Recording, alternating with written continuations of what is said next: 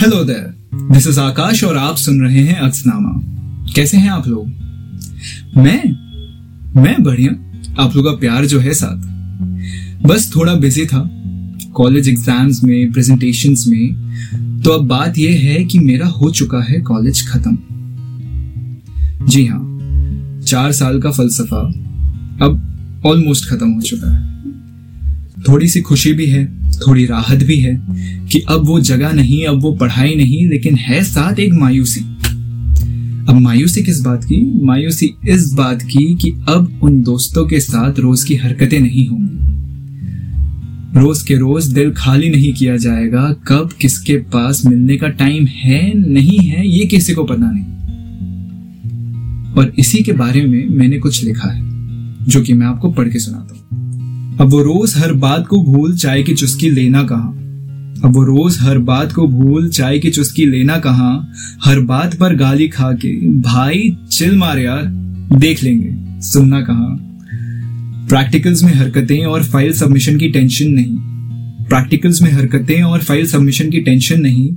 College के लिए रोज time से निकलना, फिर भी लेट हो जाना कहा? आँखों आँखों में इशारा कर बंक की मंजूरी भी नहीं।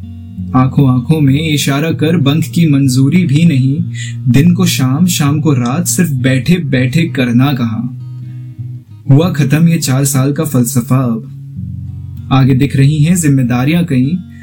किसी के एग्ज़ाम्स तो किसी के काम आएँगे सामने। तो किसी की ज़िंदगी की कहानियाँ नहीं। अब बस है साथ तो नौकरी के बीच वक्त निकाल कर मिलने के प्लान्स और आगे बढ़ बढ़ के याद दिलाती स्नैपचैट मेमोरीज वक्त भले बदला हो, पर कोशिश है न बदले हम।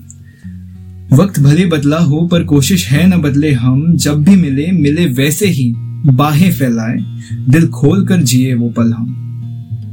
जब भी मिले मिले वैसे ही बाहें फैलाए, दिल खोल कर जिए वो पल हम।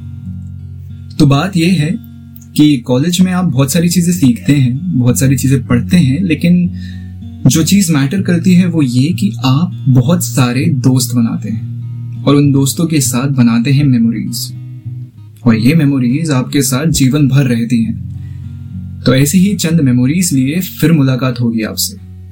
इस सफ़र में जो है कुछ आपका और कुछ मेरा।